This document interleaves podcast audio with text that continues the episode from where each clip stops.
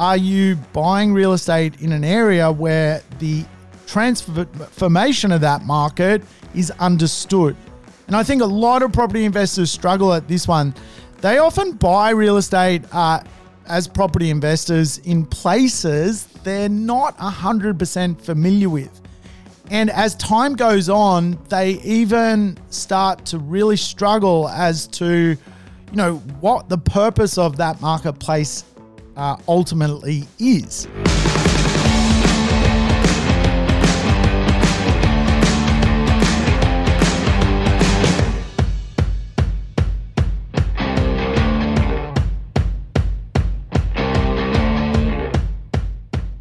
Welcome to the Urban Property Investor. I'm your host, Sam Saggers, here to help you crack the code of real estate wealth. Today's show, another code cracking affair. We're going to dig into how to build a really sustainable portfolio. How do we know we're on the right track? It's a big question when it comes to property investing.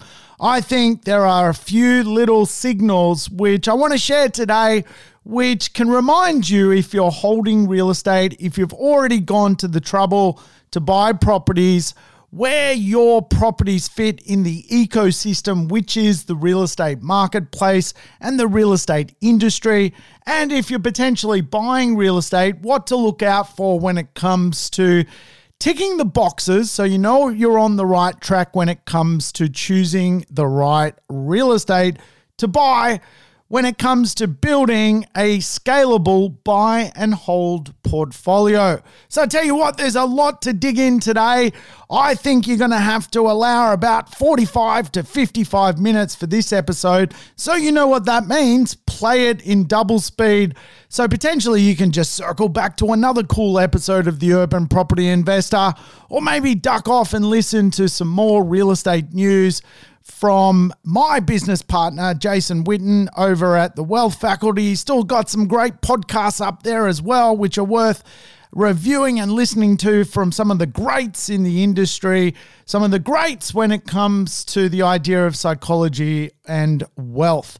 Hey, I am pumped to deliver today's show, and I am dressed like my favorite little friend, the Gopnik. Yes, I'm wearing my Gopnik outfit because I'm actually celebrating Gopnik News. Yes, I have gone out and purchased myself a Gopnik mini midget dog.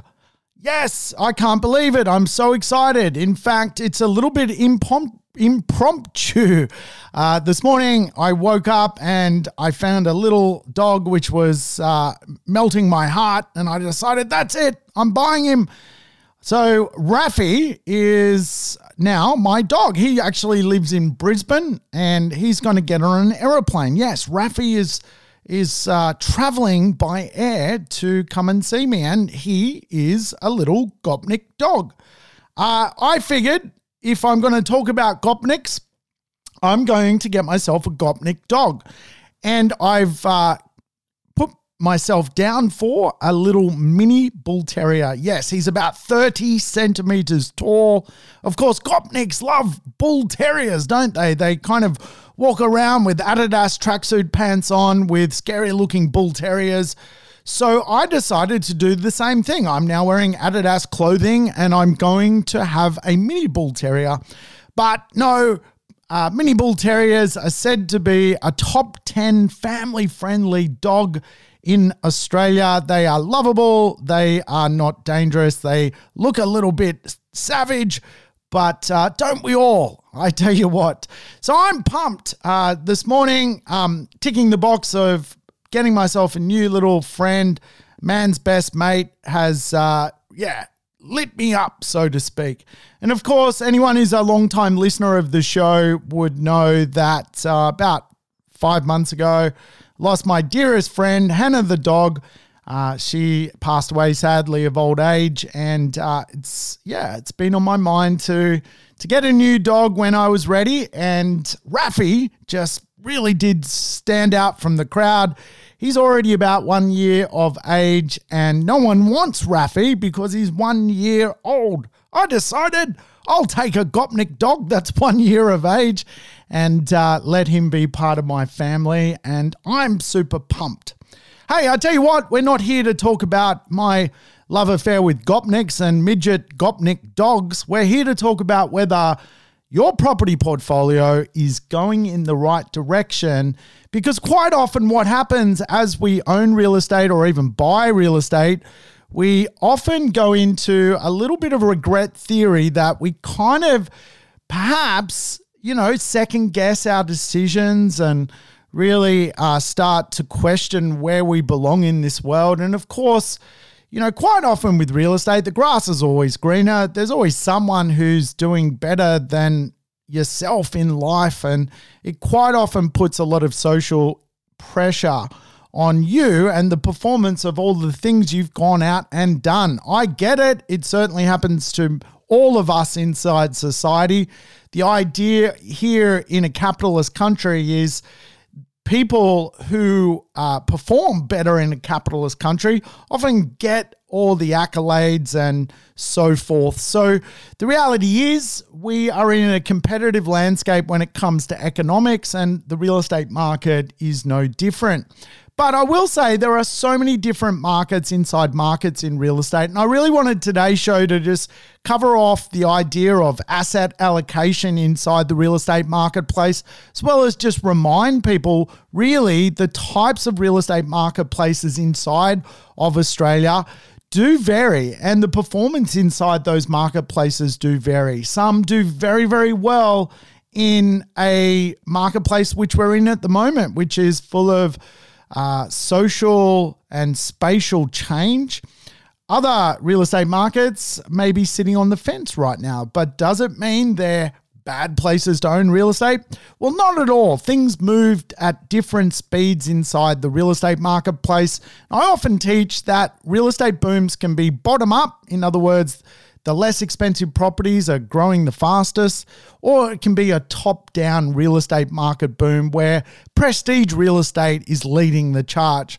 Really, today uh, we are now seeing a shift, really, with some of the more A grade real estate in the marketplace leading the charge when it comes to capital growth. And of course, much of that real estate is in the discretionary or prestige marketplace, which is kind of distorting some of the growth figures which are occurring across our cities when a $5 million property sells for $9 million, it certainly creates a huge amount of capital growth, which again sometimes distorts what's happening for the more uh, average properties in the marketplace. So, we're going to talk about that. We're going to dig into some of the facts and figures around real estate, and of course, some of the ideas around just comprehending if we're on the right track or not. So, I think it's going to be a great show.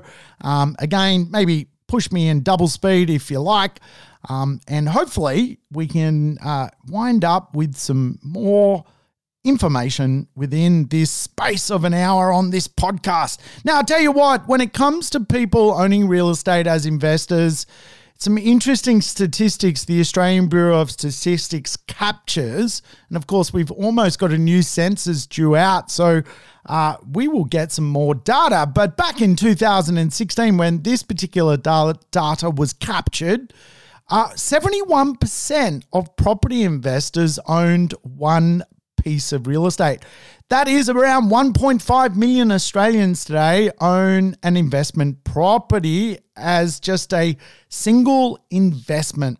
Now, that's not people buying their own home, and I certainly think buying your own home as a property investment strategy is a good one as well because you know for the most part it can give you some advantages as to where you buy real estate and of course uh, some of the capital gains advantages of owning your own home are second to none in the real estate marketplace. But a lot of Australians never end up on a in a situation where they own really income producing real estate and their own home. That is obviously the biggest battle for Australians today is to kind of win at this thing called the real estate market by creating a great home, but also multiple investments.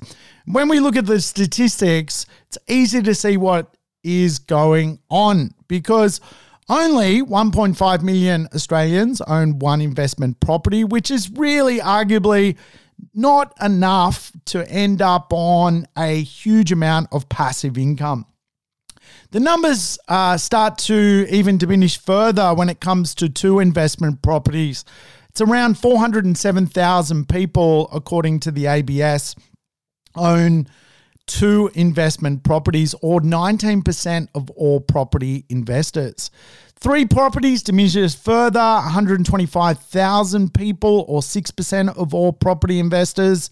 And by the time we get to five property investments under someone's, I guess, ownership structure, it really is only 19,504 people, or 1% of all property investors, get to this place called the 1% Club.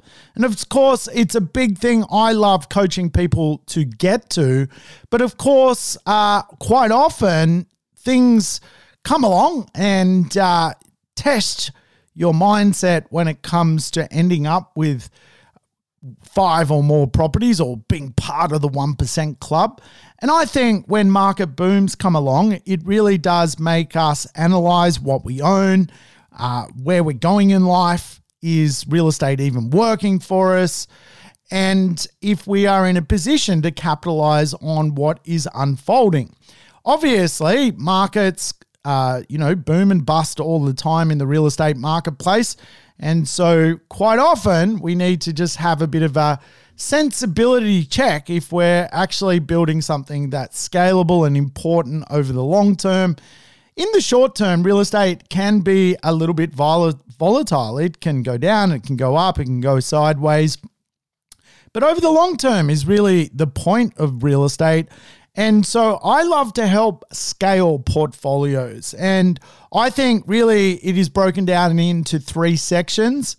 Really, your professional and personal goals in life, what you're trying to achieve, and when you want to achieve those goals by, and of course, the point in time you want to activate buying real estate.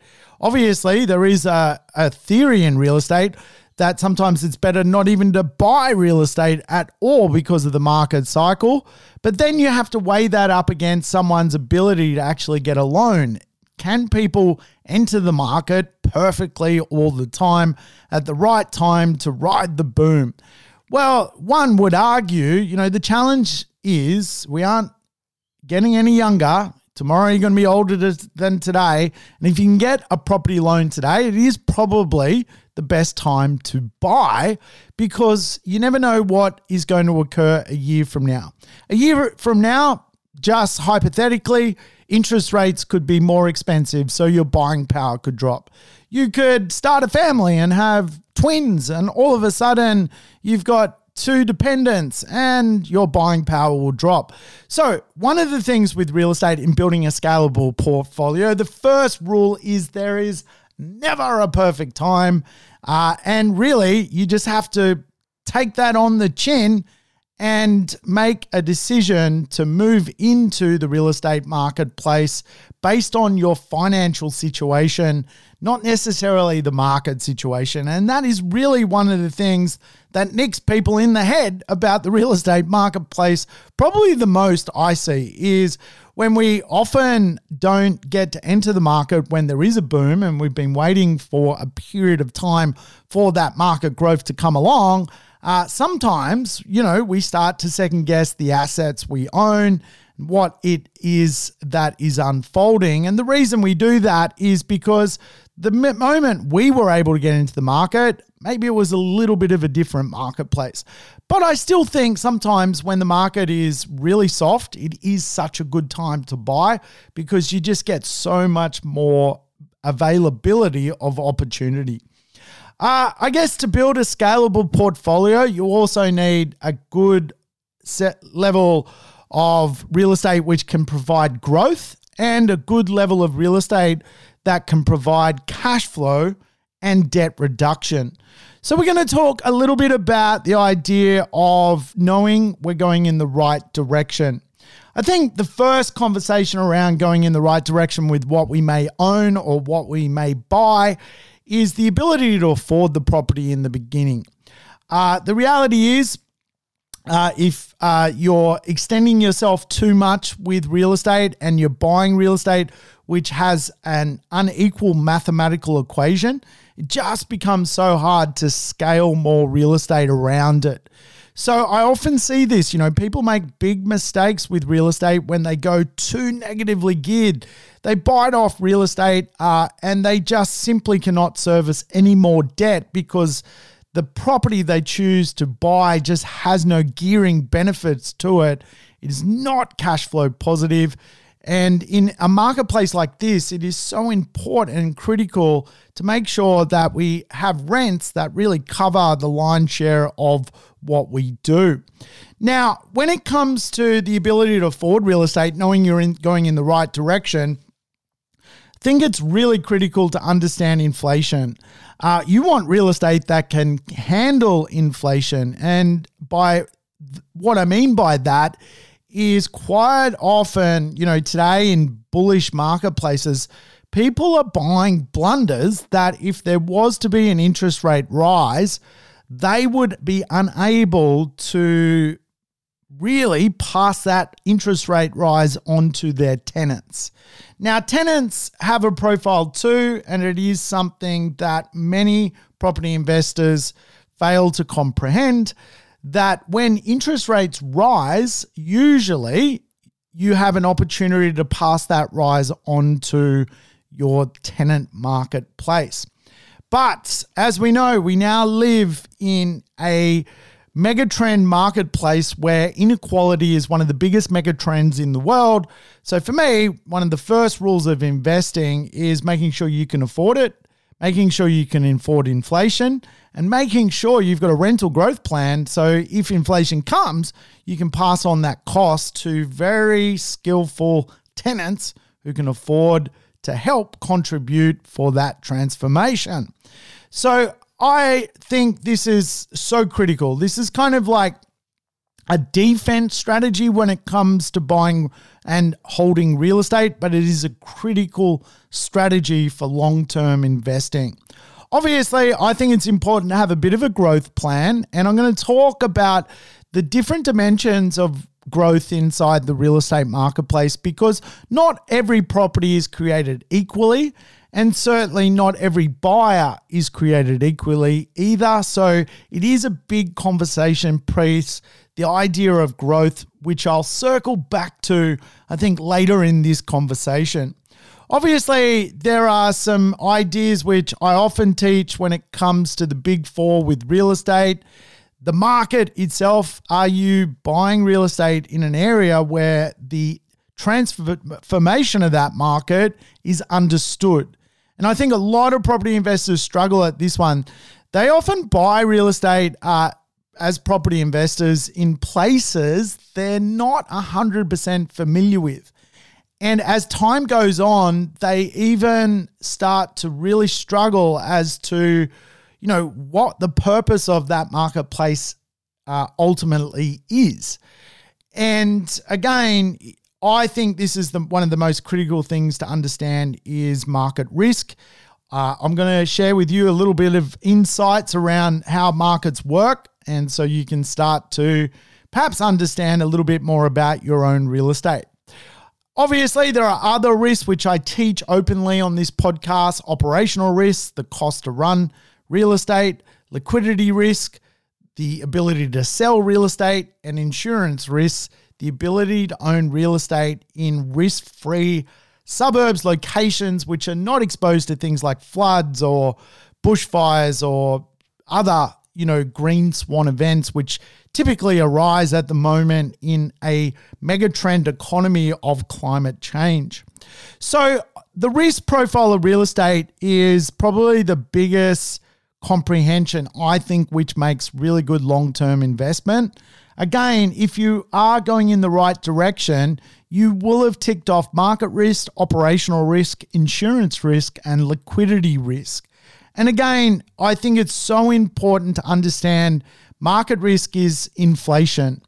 And right now, we are at the lowest possible point ever in the history of real estate. It may never get cheaper than what it is today to own real estate. So, we're going to talk a little bit about what if real estate was to become more costly to own. Where and how do we know we're going in the right direction so we can defend ourselves if there was to be an inflationary movement in the real estate economy? Now, I also think to understand if you're going in the right direction, that it is a good idea to study some of the masters in economics. And probably the best investor in the world, of course, is the famous Warren Buffett. He fundamentally is a share market investor, but I do like what he has to say when it comes to the philosophy of investment and some of the principles he works within. I mean, he openly says don't deal with dimwits when it comes to investments. Understand talented people with integrity will help you get where you need to go. So don't be the clickbait. I think honestly, um, you'll be served based on how algorithms work at the moment, just about anything that you're thinking about. So if you start thinking in a strange direction, you're probably going to get served some of those dynamics around the grass is always greener. And a lot of that is just merely clickbait. It is not real. It is not uh, it is be, uh, fundamentally a money illusion. And I see just so many people suffering this thing around a money illusion. Grass is always greener somewhere else. Uh, and that is something that a lot of property investors fall prey to. And it is not necessarily so. I think the grass is greener where you water it most. And let's face it, if we can water what we have the most, we're going to end up in the right direction. Obviously, I think today in this economy, and it is Warren, one of Warren Buffett's principles, you know, invest in facts, not some sort of emotional gut feeling that you have around real estate. Be actually factual. Are there megatrends? Fact, yes, there are. Is the world and future different to what it was within real estate? Yes, it is. Is there inequality in the real estate market? Fact, there is.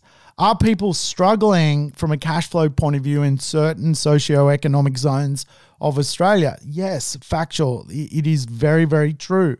So all of a sudden, you know, just choosing real estate or holding real estate in unproductive economic areas which had once been successful property marketplaces does not guarantee that they are going to be future successful property marketplaces. I think this is a critical point, and I like what Warren Buffett has to say here. You know, suburbs that have performed in the past within the Australian property market aren't necessarily the same suburbs which will perform in the future. And I say that because, you know, we have seen real estate uh, climb in value and the cost to run real estate climb in value and wages stagnate. We've never seen that before inside of real estate. We've never had this kind of big challenge in the context that today some real estate is really going up based on the rates going down, not because the people or place which that real estate is in is improving. And those marketplaces, I think, are a really good example of what to not to buy inside the real estate market dynamic. Buy good real estate, not cigarette butts. It's one of Warren Buffett's saying, um, and it it really is a, a, such an important statement. You know, he obviously says buy good shares, not cigarette butts, not penny stocks. The reality is the same thing applies to the real estate market, right? We want some good real estate, but how do we know it's good? How do we know it's right? And this is what I want to sort of go into as we drift through this podcast. And of course, uh, if you do get it right, the old saying, buy well, never sell, will come into context. Holy cow, someone's buzzing my front door. What do I do? Uh, hang on a sec. This has never happened. This is unprecedented. I don't know. I hope the team can cut this out. I'm going to uh, just stick my head out the window. Wait one sec. Hey, how can I help you? There is no building inspection here. The Oh, that's around the corner. No, my wife isn't Janelle.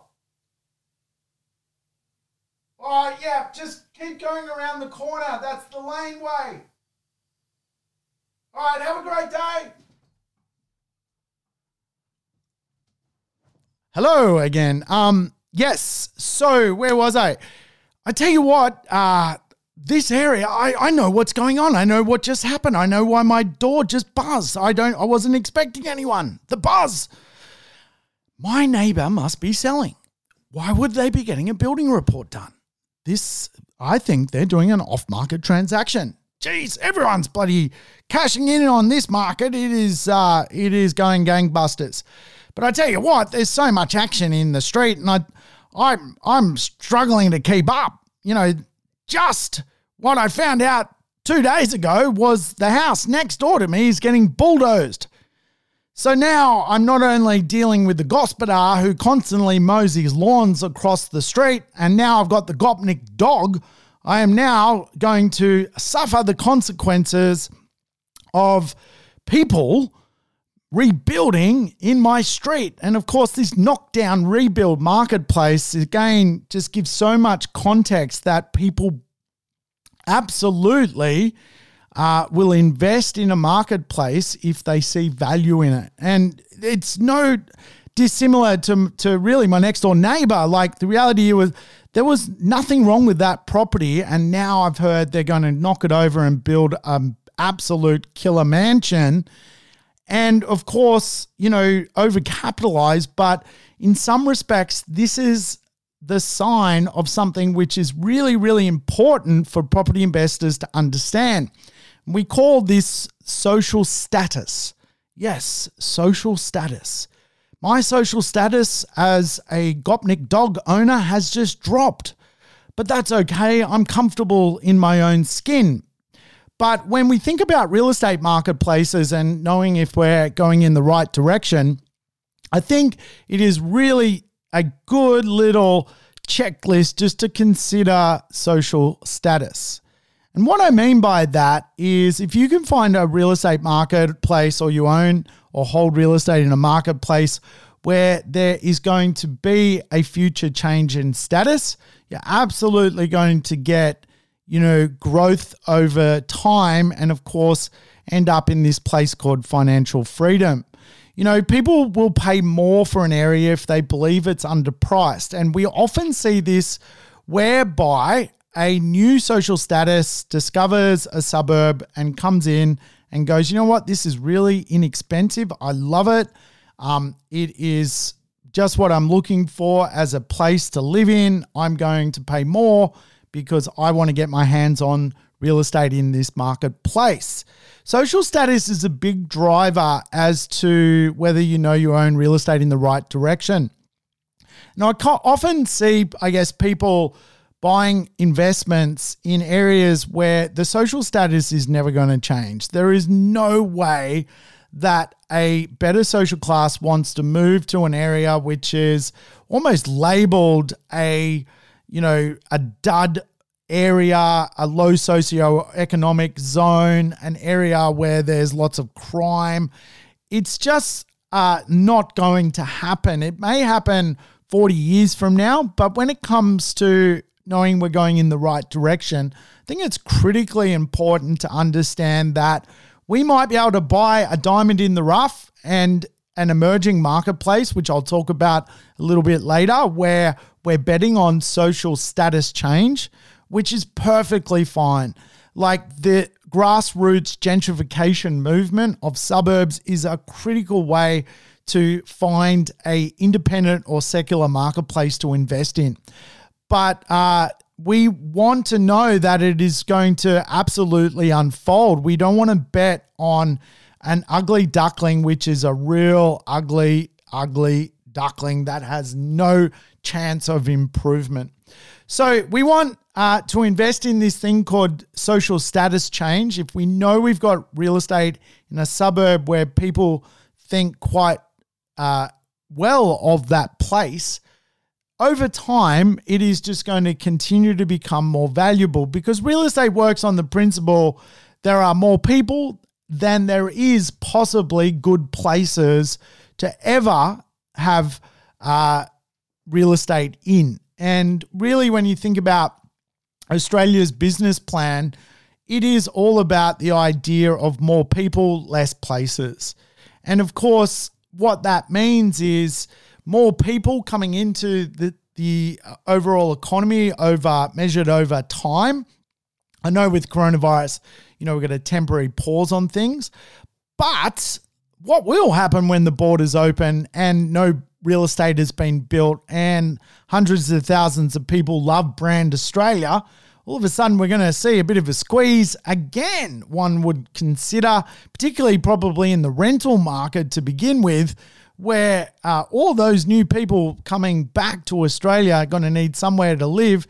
Really, right now, it's fair to say that for the most part, we are running out of stock. Um, and that is an interesting future dynamic I'm excited about inside the real estate market. Probably a 2023 kind of dynamic, but one which is going to be exciting nonetheless. Now, how do we know we're in the right direction? I think it's a, a great way to control your emotions using data. I'm a big believer in using research sites just to have a practical conversation with yourself. I mean, quite often, again, if we're choosing the right property, we should use research sites. If we're holding real estate, we should use research sites and just take a little bit of context into consideration. Now, for me, probably the best research site is RP Data CoreLogic. This is a subscription service. Most property investors don't consider themselves professional investors, so they don't spend to have access to CoreLogic.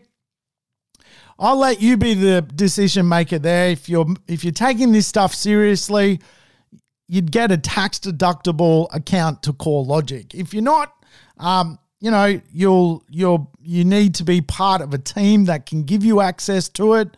Otherwise, um, again, you, you're probably just not analyzing the real estate market as thoroughly as you should to make sure you're going in the right direction. CoreLogic's reports will give you access to, you know, what the uh, most expensive dress circle sale has been in your neighborhood, what properties are selling for, the discount rate of real estate in your neighborhood, comparable sales of real estate in your neighborhood. So you can really understand what is going on. And you can obviously then go on and apply a volatility rate against what is occurring. And it really is common in real estate to have a volatility index of around 10%. The government allows for that on any uh, particular day of sale. The price can exceed the purchase price by 10% or actually be under the purchase price by 10% and is considered a fair volatility rate. CoreLogic um, gives some great insights into comparable real estate. You can start to map out what potentially is going on in your neighborhood. You can work out potentially, you know, two or three streets away. Uh, in a better position, real estate is selling for X, and determine, well, maybe the ripple will come to my real estate and it'll eventually, you know, move in the right direction. And again, I think using some of these research sites gives a little bit more context as to what, what is going on.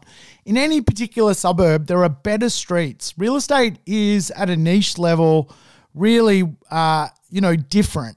And quite often, again, I think property investors sort of have this overall macro view of a suburb where it's like, well, I bought in that suburb, the median price is this. Well, half of that suburb, uh, you know, is on the wrong side of the tracks, and the other half is on the right side of the tracks. And in that half on the right side of the tracks, there's even even more quality streets. So again, I think it's really important because you can start to map out the best real estate in the market um, you know, the properties which fetch the most, the streets that actually do the best, and start to work out, well, maybe um, if you're not going to buy in the best street, you could be three streets behind the best street. So all of a sudden, I think, you know, a lot of property investors just don't pay for the research. I'm a big believer of Cordell's. Cordell's tells me how much development is going to occur in an area and what the DAs are.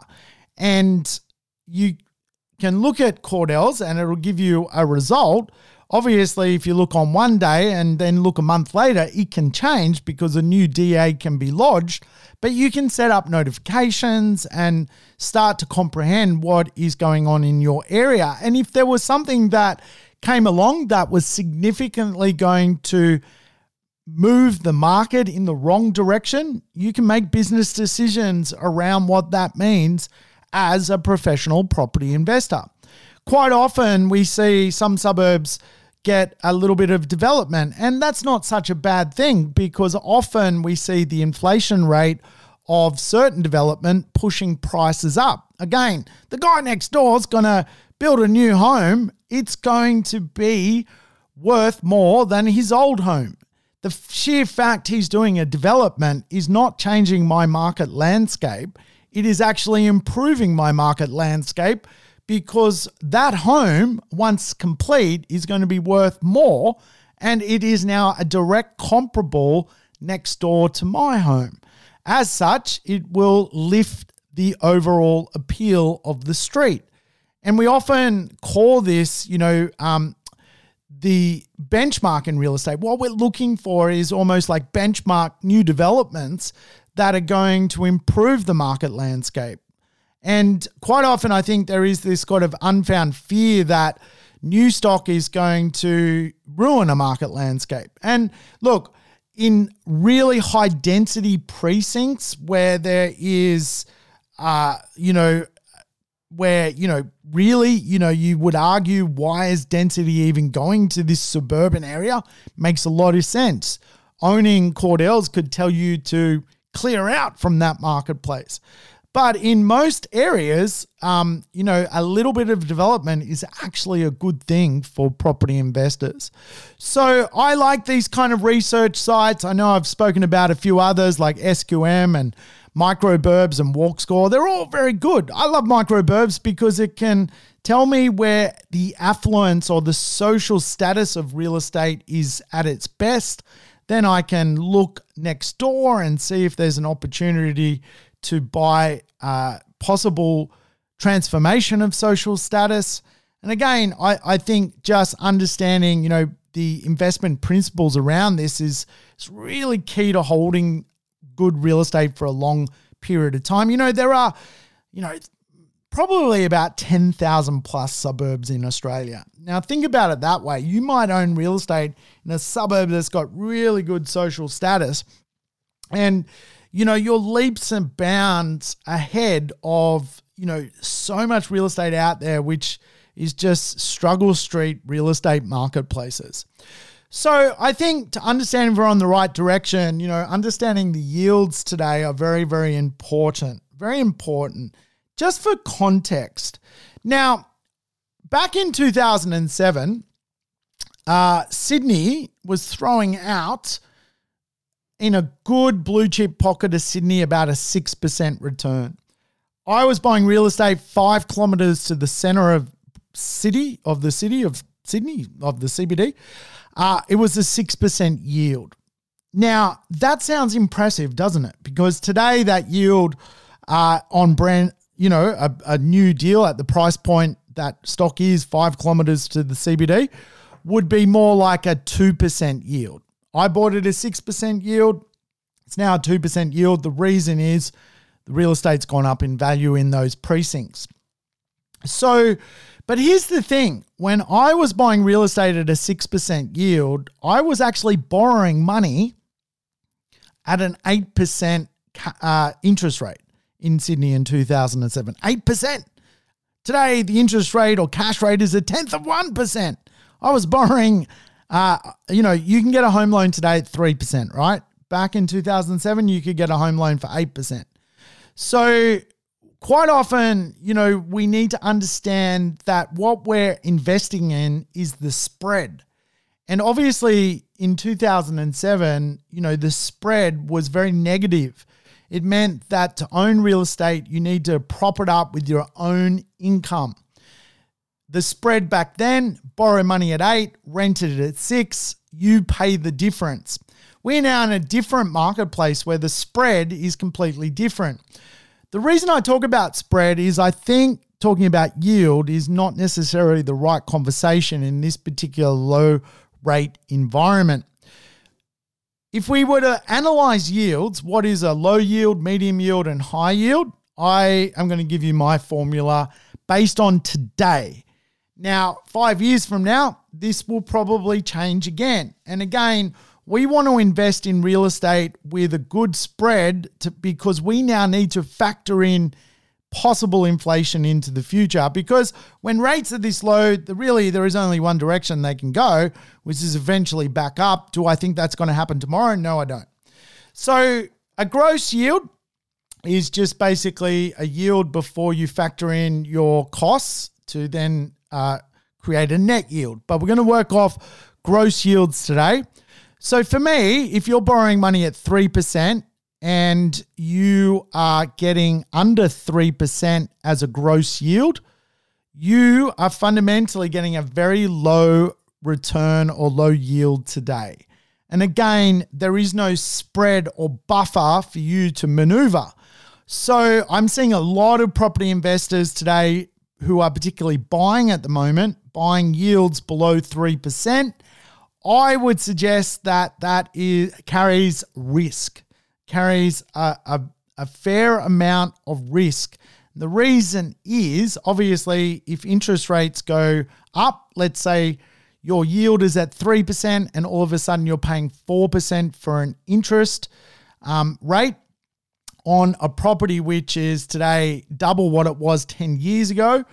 Again, your risk buffer is a little bit out of kilter. So, how do we know we're going in the right direction? In today's economy. I think the fact you can borrow money at 3%, if you can rent properties above 3 closer to 4%, you're getting a very good medium level base yield. Again, the fact that you're getting a gross yield of potentially close to 4% means you've got a buffer there for inflation. And quite often, when governments move interest rates, they do it at a 0.25% level, meaning potentially you've got a good buffer there for at least four movements in the cash rate should it happen based on your yield conversion. Your spread is pretty good if you're getting close to 4% today yield. And again, I think this is just a good way to remind people if they're going in the right direction, go and analyze your gross yield. Where are you compared to the real cash rate today and what money is being sold for? Obviously, in that example, you're um, you're uh, borrowing money at 3%, you're renting it out closer to 4%, you've got a little bit of a buffer. Anything over 4%, closer to 5%, is what I would consider a real high yield today. And I know that doesn't sound overly exciting compared to past performance of real estate. Again, I was buying yields at 6% in Sydney. Um, and today those yields have improved. And obviously, my, you know, compared to the debt I have on those properties, they are positive cash flow. And again, this is something we need to factor in.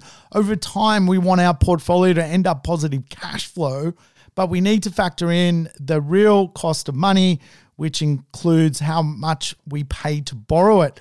So, uh, so fascinating today. I think over 4%, closer to 5% is a really strong high level of return. Obviously, even some markets do even better than that. I recently put together some 7% yields for my customers. Um, and they, you know, they are being paid to own the real estate through what is known as positive cash flow. If the interest rate was to go up to 7%, they're still renting the property for 7%. Think about the risk profile of that asset that it is a shock absorber property for any future movement. Now, remember, for the most part, if interest rates go up, you can pass on that cost to your tenant but you need a tenant that has a good income profile to be able to pass it on to. This is why I tend to steer clear of tenants that are kind of half a week away from broke in lower socioeconomic areas. what is sometimes known in real estate as the rent to income ratio uh, is really, really important for the future footprint of real estate. The fact that we are at a low cash rate today, to know we're in the right direction, we want to be able to get tenants which have a pretty good income profile so that we can potentially charge them more rent into the future should the inflation change in the real estate marketplace. So if you're already getting 4 or 5% yield, you're probably getting a pretty good rental return today um, based on, you know, what real estate costs today if you went out and bought it. But one way to analyze tenants, and this is what property managers tend to do a fair bit, is come up with what is known as a rent to income ratio.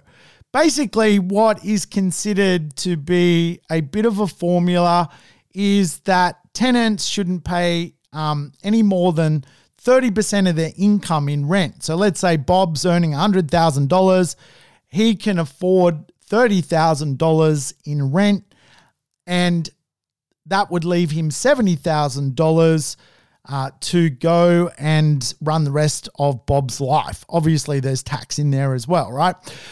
But uh, the lower the rent to income ratio, basically, the more ability you have to put up your rent. So let's say Bob is earning $100,000 and paying $20,000 in rent, well, he's actually got a lot more flexibility to pay more rent to you.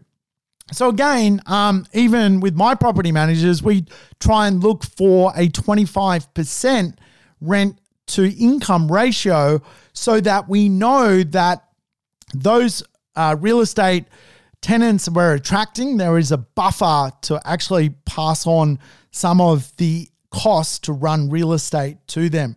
Remember, knowing we're on the right track is knowing we uh, can make real estate work from our wage, from tax returns or depreciation, and the tenant. We really want the tenant to do the lion's share of work here. And again, this is why I openly teach people that in a megatrend economy where inequality is real, it's one of the biggest megatrends around the world.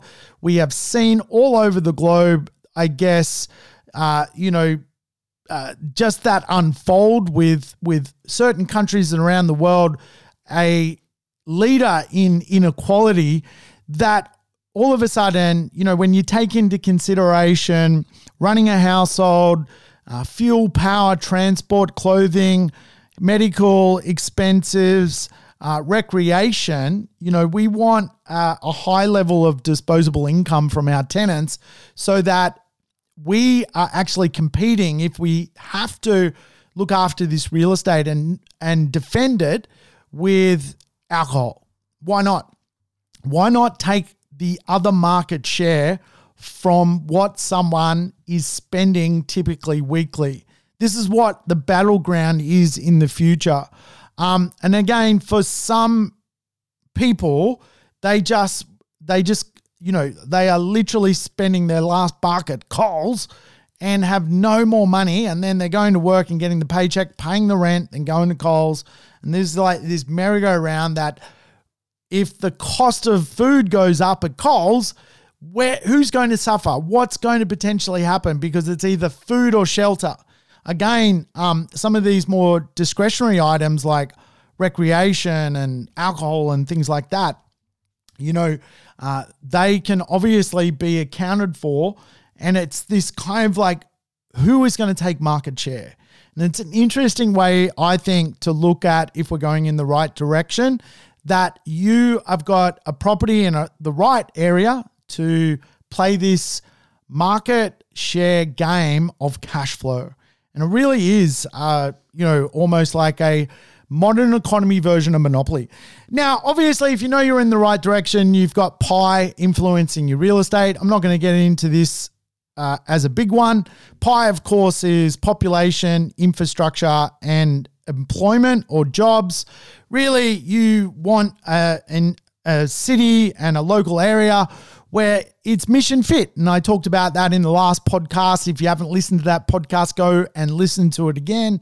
Mission fit, diversified employment, great future jobs, skilled economy, smart economics. Hey, if you've got real estate in a city like that, there's nothing to worry about. You are going to wake up in 20, 30, 40, 50 years with a smile on your face.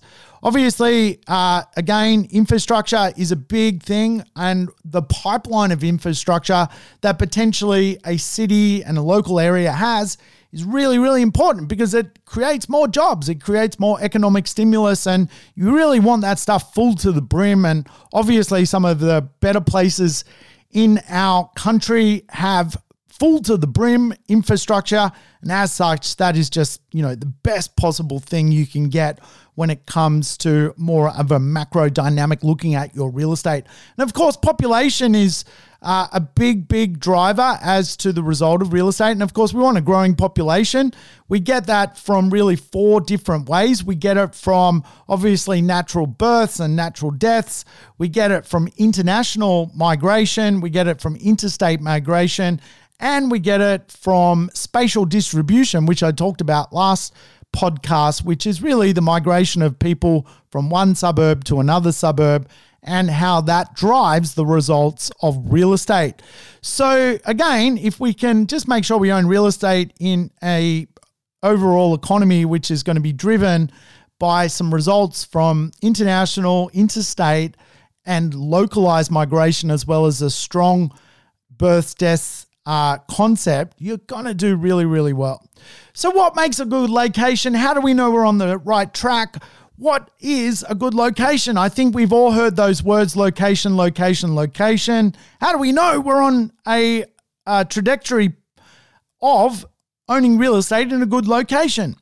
Well, look, I think you're just got to break it down to a few key variables access to good jobs, access to good schools, Obviously, that creates a better family environment, access to good parks, beaches, and public amenity. This really does give people a great recreation environment, access to good transport, whether it's uh, active transport, like things like the ability to walk around, having a good walk score, or active transport, like things like cycling, or heavier transport, like things like rail, really does make a difference to the movement of people. And as such, the location score just gets better.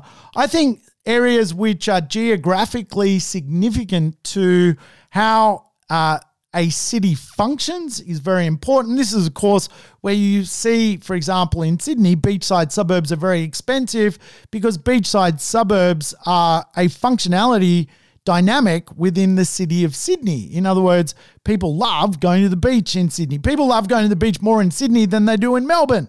Uh, so, geographically speaking, what is important to someone in Melbourne is completely different to what is important to someone in Sydney.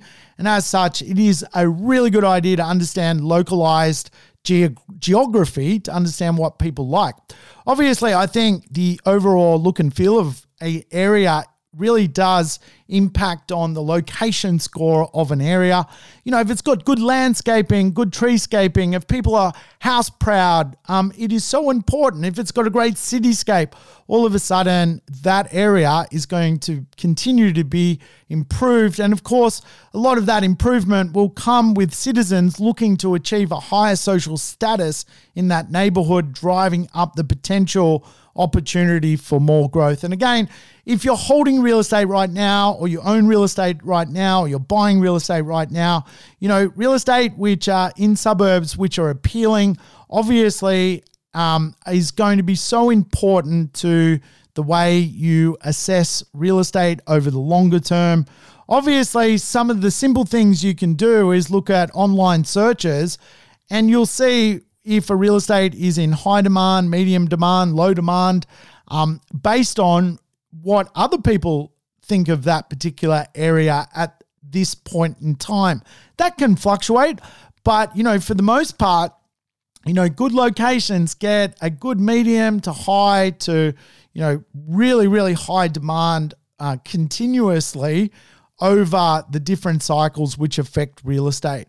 Obviously, I think this is a real key indicator that you're going in the right direction, that you often have just a very good continuous level of interest of people wanting to buy in that neighborhood and people who really do think that overall it is a good pocket of town. Uh, obviously, real estate is niche, and I did touch on this before that, you know, there are better streets in suburbs, and as such, you know, it's just really, really good as well to start to understand how the local environment works as much as anything else. What locals prefer as the best street, the worst street, and the middle streets. Uh, there is no right or wrong, by the way. It's just actually starting to determine the data, making sure that you're um, owning real estate and you're comprehending what you're actually owning. And it might be that you own real estate in the worst street of a gun suburb, but that's okay because if you're monitoring the market, you might be able to see that the gun street in the gun suburb just skyrocketed in value and eventually that'll come to you. And these are some of the ways to train yourself to know you're going in the right direction when it comes to real estate ownership. Obviously, how you invest in real estate is really highly dependent upon you. And I said this in the beginning that, you know, sometimes people uh, enter the real estate marketplace when the real estate marketplace is quite quiet. And the reason they do that is because they are actually financially ready to get going sometimes when someone is financially ready to get going and where the real estate market is, is two worlds apart. And as such, you know, I always just keep it simple because I think one of the biggest things to uh, tackle when it comes to investment is where you are in your life. Um, if you're ready to go and the market's not ready, that's just the reality of life. And you just have to suck it up and get into it and make the best of a situation. And of course, when the market is soft, you know, quite often you get some really good deals anyway. But it is obviously a dynamic when it comes to investment. It is highly dependent upon the investor. Now, when you think about who puts money into the real estate market, you've got all sorts of different people. You've got really rich people. You've got people who are all cash that do not need loans. Do you think someone who's all cash who does not need a loan potentially can drive a harder bargain than someone who needs six finance extensions and needs to, you know, team up with a friend to borrow money? All of a sudden, uh, there is a level of an unequal playing field in real estate. You often see this in the rate of return of growth. Again, all cash people will probably get a better return on their investment in the short term than potentially someone who needs four or five finance extensions who's literally struggling to to make uh, a deposit stack up to even get a hold of real estate. So a lot of things depend on you, your age, your profile, your job, your cash flow, your deposit, your buying power your risk profile. Are you a high risk person, a low risk person? Uh, are you willing to, you know, take a high risk, high reward strategy, or are you actually needing something which is a little bit more sensible because of where you are in your life? Uh, your starting profile, what you can actually borrow, all of this impacts really the asset allocation you often get subject to in real estate. And again, I think sometimes this meddles with people's mojo, particularly in boom, in a boom period. And, uh, you know, I recently did a Emotions of the Real Estate podcast. I don't know, I think it's podcast 52 or 53. Go and listen to that if you haven't listened to that episode because it really will teach you some of the different behavioral dynamics human beings go through when it comes to owning real estate or buying real estate or the real estate marketplace. So uh, it will sort of help you understand that we go through different elements as human beings and real estate again is a game of psychology and knowing you're in the going in the right direction really can be a game of psychology more than the real estate marketplace. I always say this real estate is reliable, people are not. So I think it's a it's a really good episode if you haven't picked up on that episode yet. If so, if not, go back, go back. uh, and uh, and go and have a listen. So, real estate marketplaces all behave differently, and uh, not all real estate will go up the same rate. And I think it's fair to say, you know, sometimes when we get these reports that, you know, Brisbane's going to do 20% or Sydney's going to do 20% growth or Sydney's going to go down by 20%, um, all of a sudden we factor that macro logic into what we own or potentially what we're going to buy. And it doesn't really work like that. And I'll explain first, and I've explained this before the four forms of money inside the real estate community. I like to link it money to assets and asset allocation. The first asset allocation is the discretionary or prestige marketplace. Right now, the prestige marketplace is booming. Uh, $5 million houses are selling for $8 million. And all of that, all of a sudden, that 30, 35% growth rate is, again, at a macro level when the data is pulled, spread across all of Sydney. But fundamentally, not every property in Sydney is getting a million dollar uplift whatsoever. That's not what is unfolding. Aspirational properties, which are kind of those that real estate, you know, typically from like $900,000 to $2 million is again doing doing well because people today are upgrading their spatial change. And quite often, that real estate is being a beneficiary of it. Where most real estate agents are, sorry, most real estate investors buy is the affordable section. Most people I deal with are not all cash and unable to buy in aspirational marketplaces. They are people who are building a portfolio which where the, by the yield pays for the debt of the asset. And as such, they are steering clear of $1 million, $2 million properties which have a low yield. Um, and as such, they are buying what I would refer to as affordable properties. Most people I help are spending three, four, five, six, seven, eight hundred thousand dollars. A very affordable range of real estate. And I think really the best range of real estate for people to get diverse capital into the marketplace because when you're shopping at that range, you're getting the rents to do the work for you. You're not needing your job to do the work for you.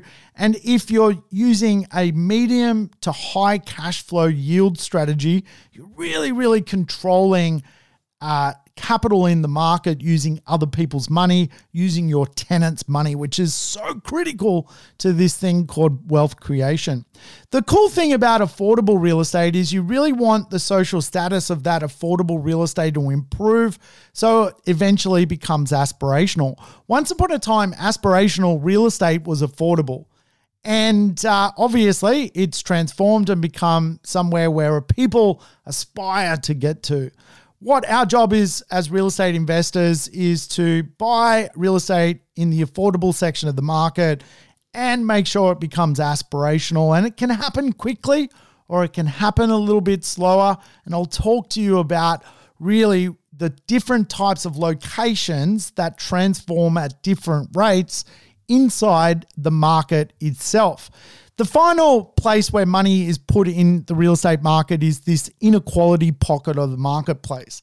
This is where, again, these Gopnik villages where there is high crime rate and uh, Gopnik dogs, you probably, again, aren't just going to get this huge transformation overnight of wealth because the social status of those areas is questionable. In the past, that has not been the case. Some of those lower socio-economic zones have gone up as a beneficiary of the overall transformation of economics. But I think into the future, certainly after this surge, there is going to be a real, uh, real daylight between what will improve from a location performance and capital growth performance into the future. I certainly think the future capital growth is going to be more at a niche level and hence why I like to teach niche investment strategies around real estate. Now, obviously, real estate markets rise. I'm going to leave you with this. my simple three tick system when it comes to knowing you have bought or are holding the right property. Good improvements or a good asset, bad economics, in other words, a bad place to own real estate, is a bad decision in my book. Bad improvements, in other words, the wrong asset in a good economy, is still a bad decision in my view. However, a good asset, the right property, and a good economy is a really good decision in my view. And I think really needs to be as simple as that real estate. Make sure you're owning the right properties that you know what they're designed to do. Make sure you understand the marketplace you're in and what it is trying to achieve. Every suburb is different in our cities, and every suburb has a different capital growth rate. And quite often, because real estate is so niche at a street level, every street will have a different level of performance in real estate. Hey, I hope that was helpful and I hope you're going in the right direction when it comes to real estate. Hey, this was a brutally long show. I hope you stuck it out. My God, I hope you paid it in double time. And uh, yeah, Thanks for tuning in to the Urban Property Investor. I will catch you next week on another fun filled episode. And maybe if you're watching on YouTube, you'll meet Rafi, the Gopnik dog. Thanks for tuning in to the Urban Property Investor. To never miss an episode, make sure you subscribe to the podcast on your favorite app or on YouTube. And I would love it if you could give the show a rating and share it with your friends and family. In between episodes, you can always keep in touch with me by connecting on social media over Facebook, Instagram, or LinkedIn. Until we meet again on the next episode of the Urban Property Investor, take care and bye for now.